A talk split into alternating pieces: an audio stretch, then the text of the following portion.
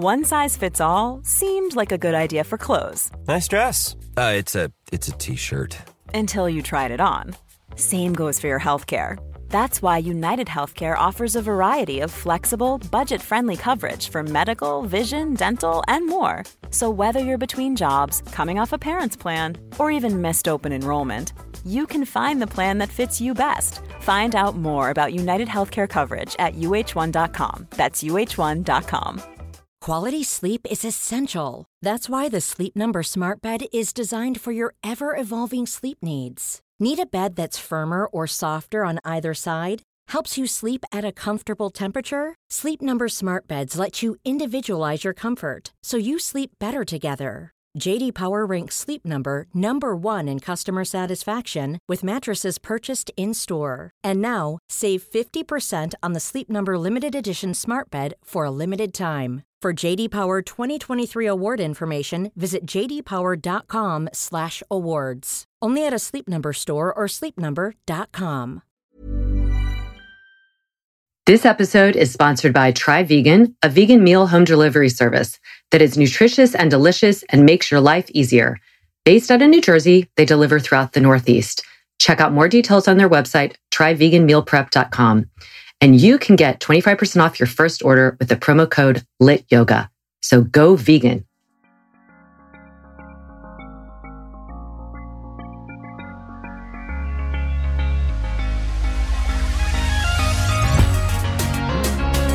Good movement, and welcome to Redefining Yoga, a lit yoga podcast, which is designed to investigate all aspects of the modern evolution of yoga from my background as a physical therapist and lover of movement.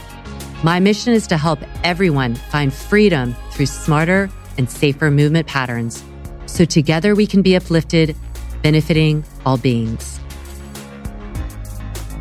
Welcome to Wednesday Q&A. I have Kristen Williams, my partner in arms here, with me today, other physical therapist and lit senior teacher. How's it going, KB?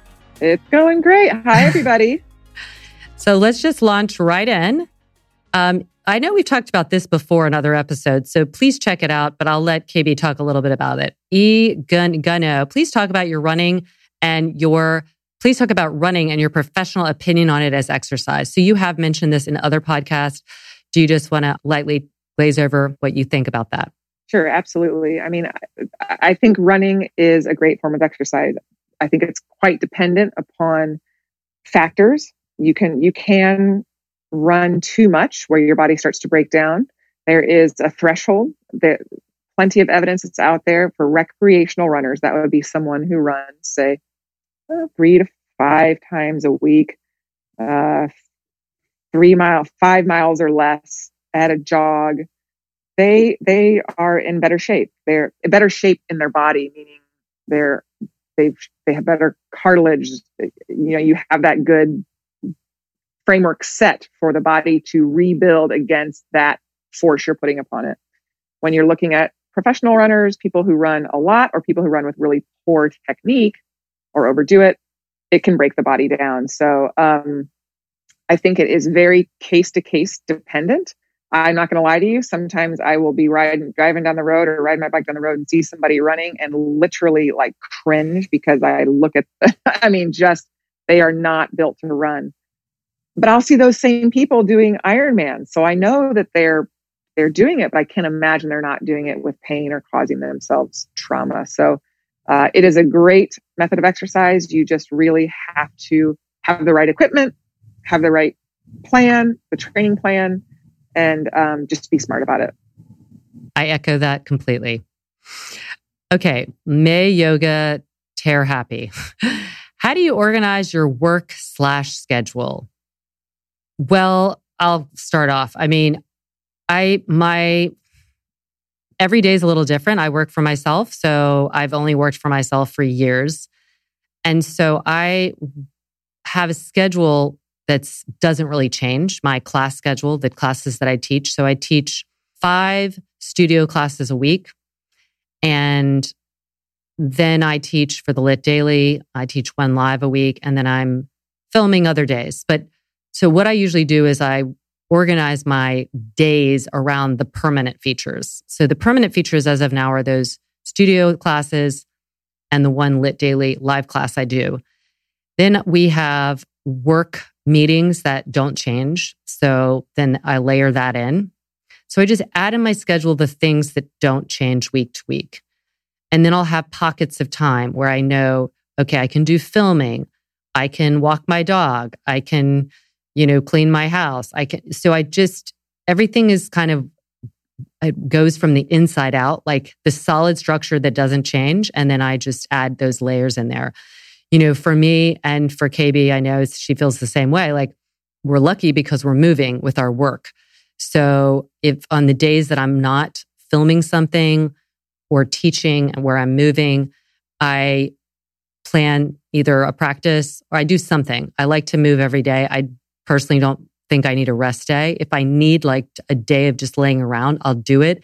And it usually I feel like a slug and I'm always like, okay, I know that doesn't work. So but I, and then I have, you know, we always have things we have to do. So I have a list of the things that, you know, are most urgent, have time deadlines and those type of things. And, and, you know, I, I get a lot of help. So I, I think that that helps me stay organized. I know people who are way more organized than I am.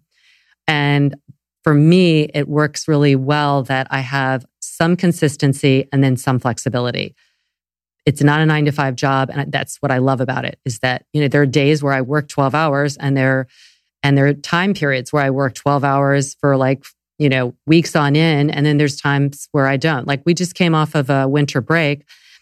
And quite frankly, I don't do too well without organization, without a schedule. I'm kind of like, I just don't, I feel really, really good when I'm busy and busy, not in a like busy just to be busy way, but productive. Like I'm purposeful.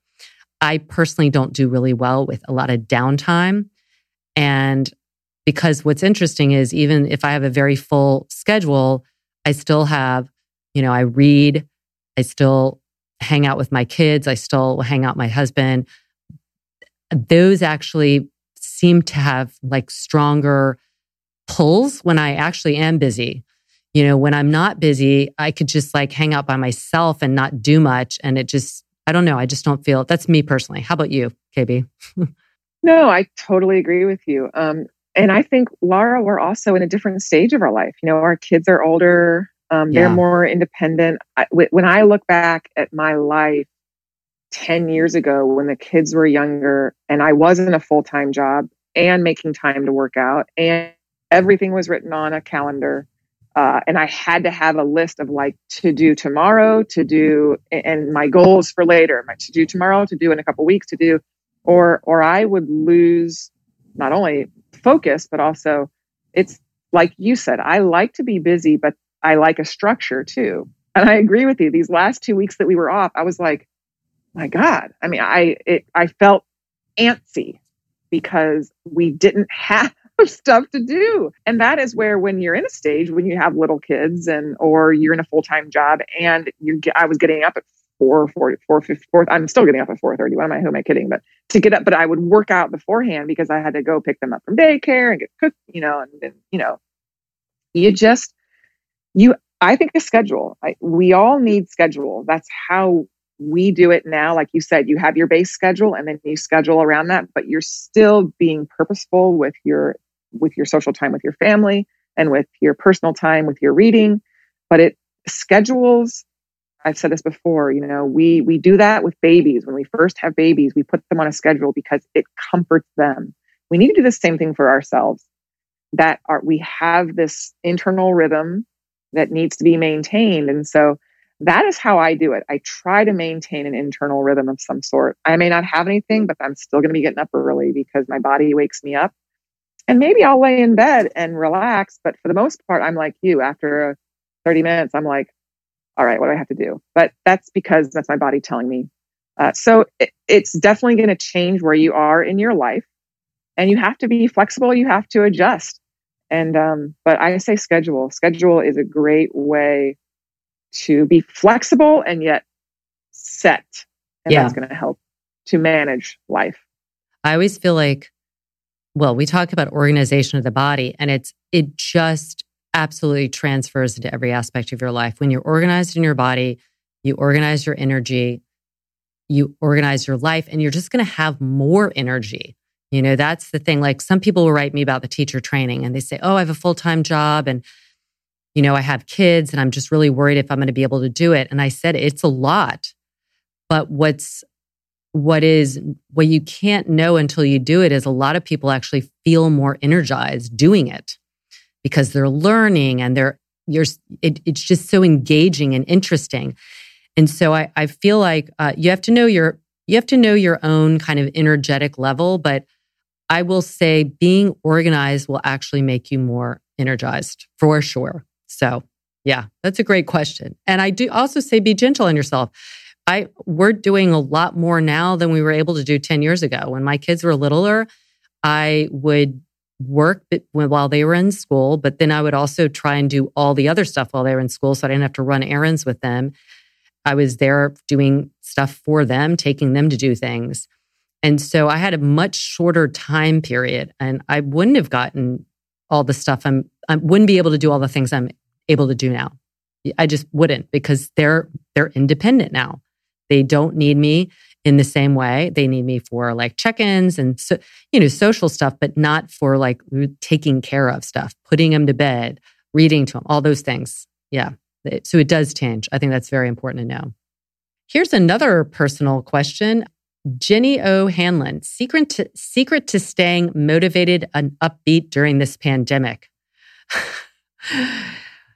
oh my goodness. Well, I will just launch on then this for a moment. I mean, I think that everyone, I don't think anyone is not struggling a little bit with the pandemic because for, for so many reasons.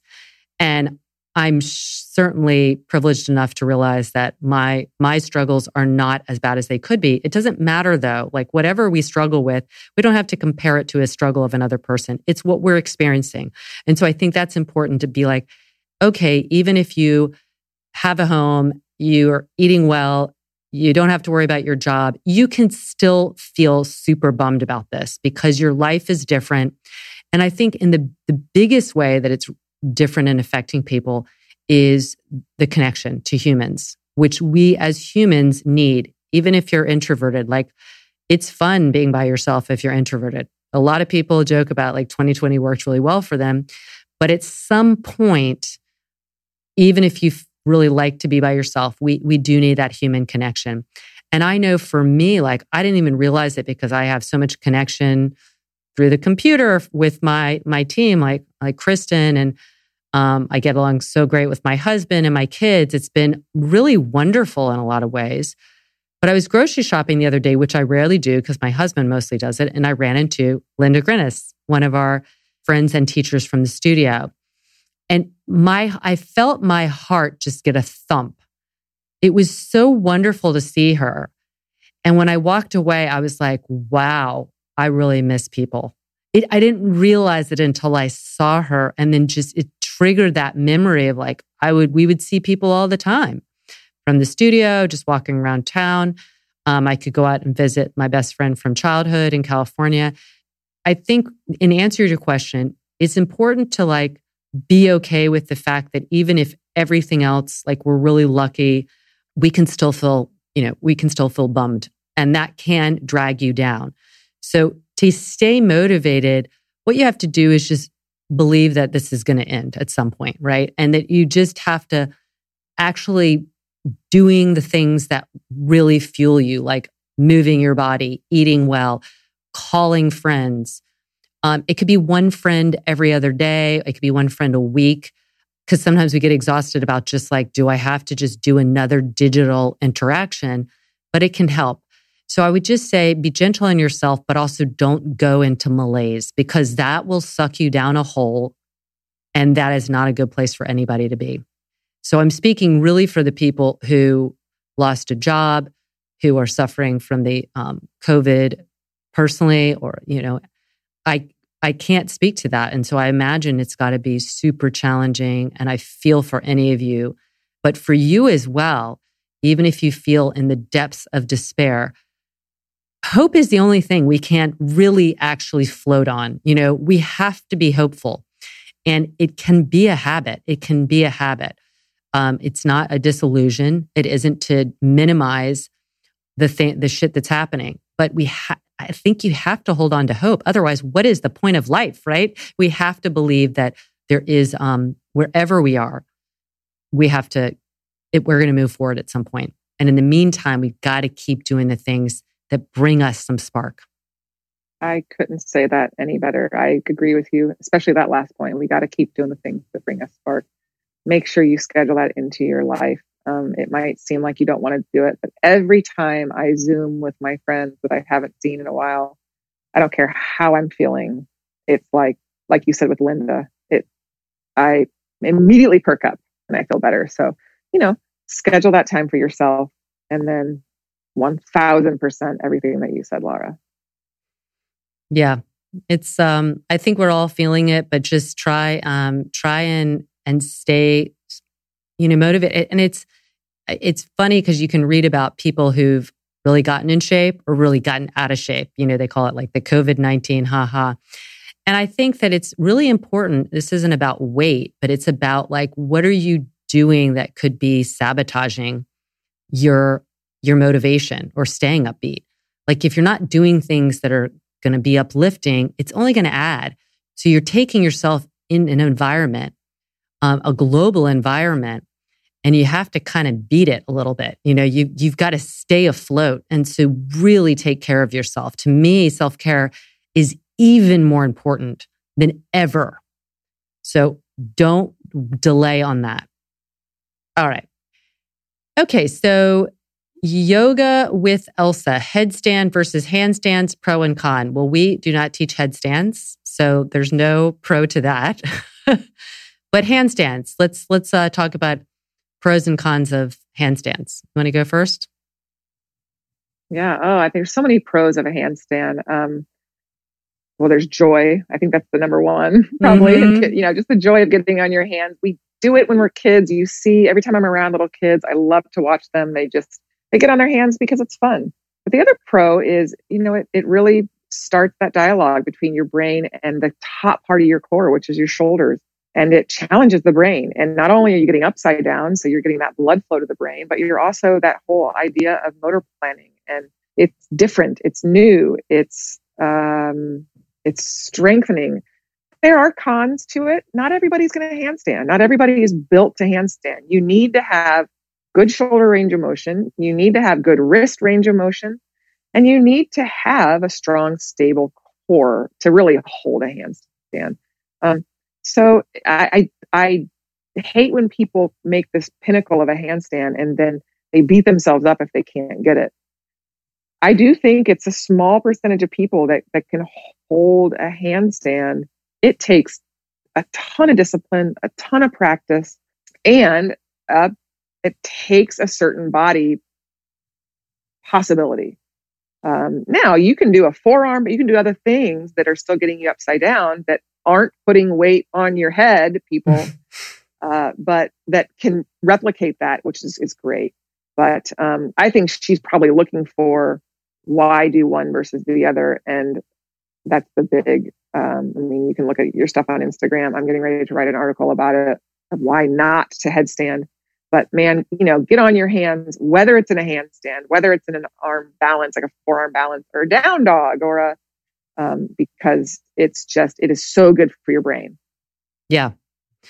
I would say all of that. And, you know, not, I don't want to brush across headstand, but if you've listened to any of us before, we, we don't do it. We're physical therapists. And so the head is not a weight bearing area. It's just not. And, and the main reason is you've got a, a large skull I mean, a brain with a skull. And then you're putting on a very small little point that's called the atlas.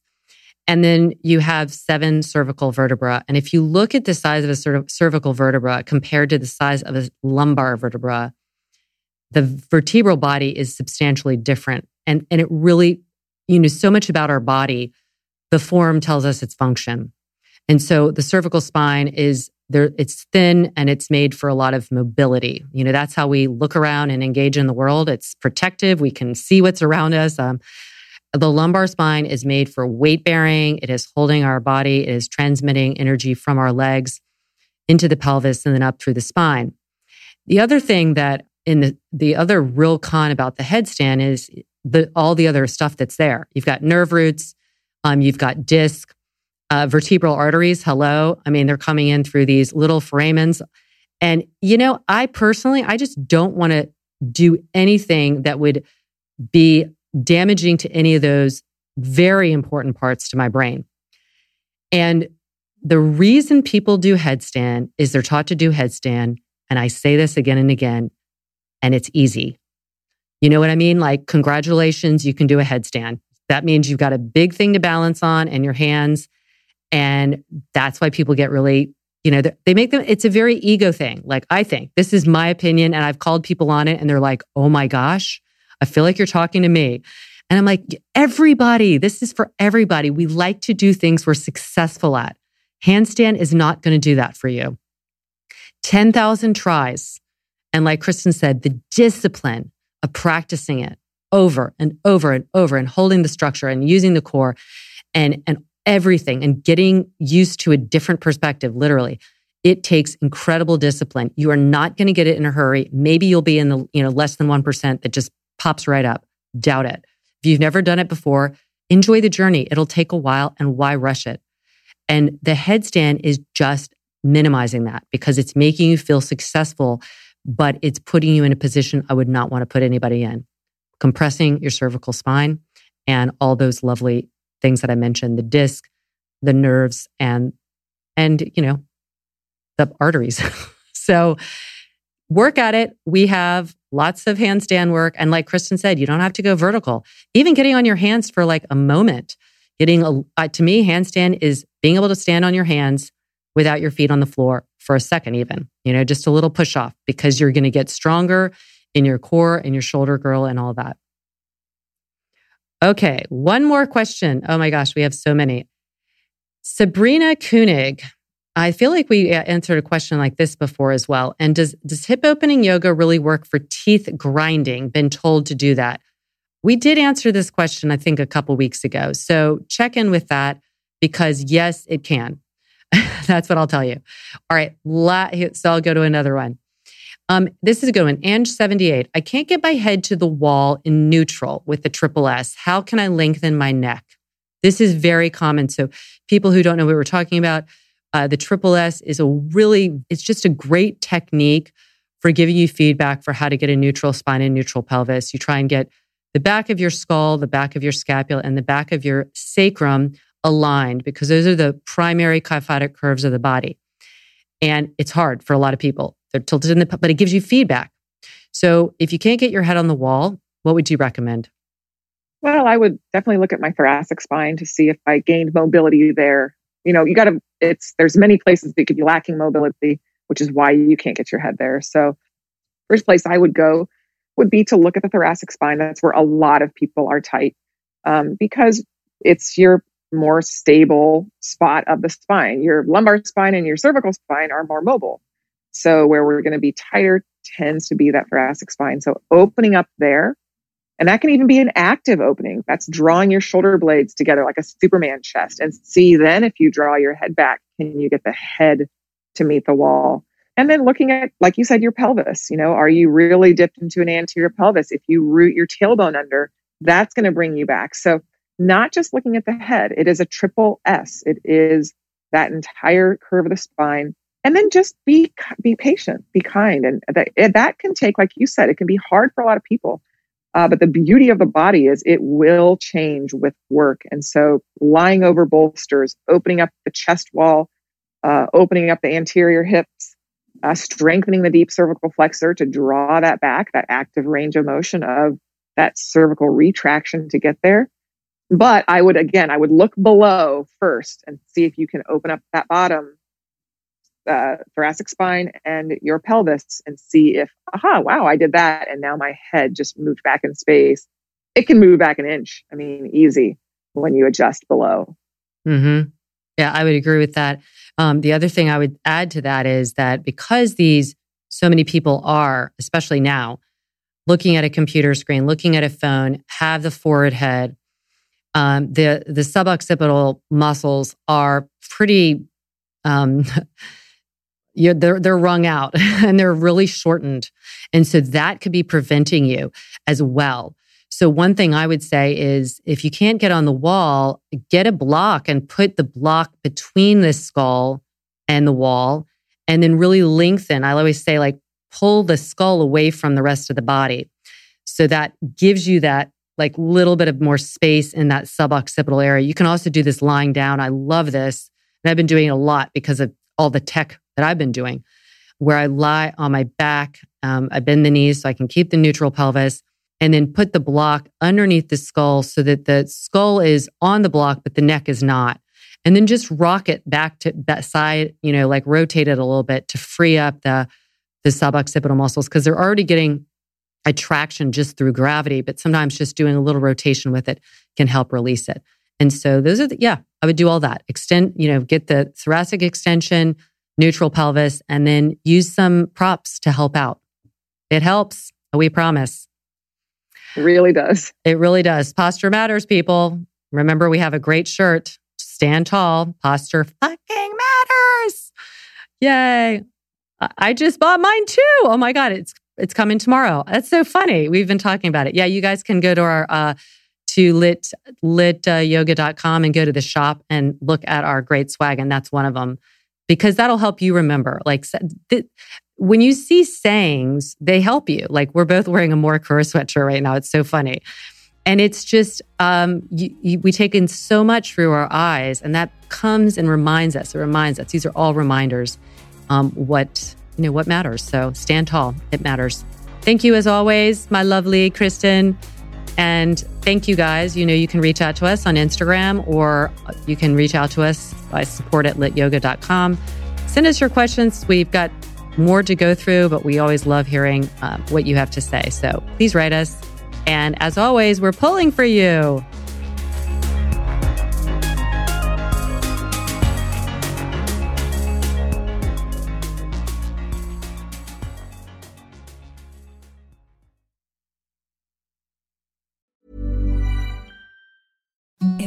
The softest sheets you've ever felt. Now imagine them getting even softer over time. That's what you'll feel with Boll and Branch's organic cotton sheets. In a recent customer survey, 96% replied that Bowl and Branch sheets get softer with every wash. Start getting your best night's sleep in these sheets that get softer and softer for years to come. Try their sheets with a 30-night guarantee. Plus, get 15% off your first order at bollandbranch.com. Code BUTTERY. Exclusions apply. See site for details.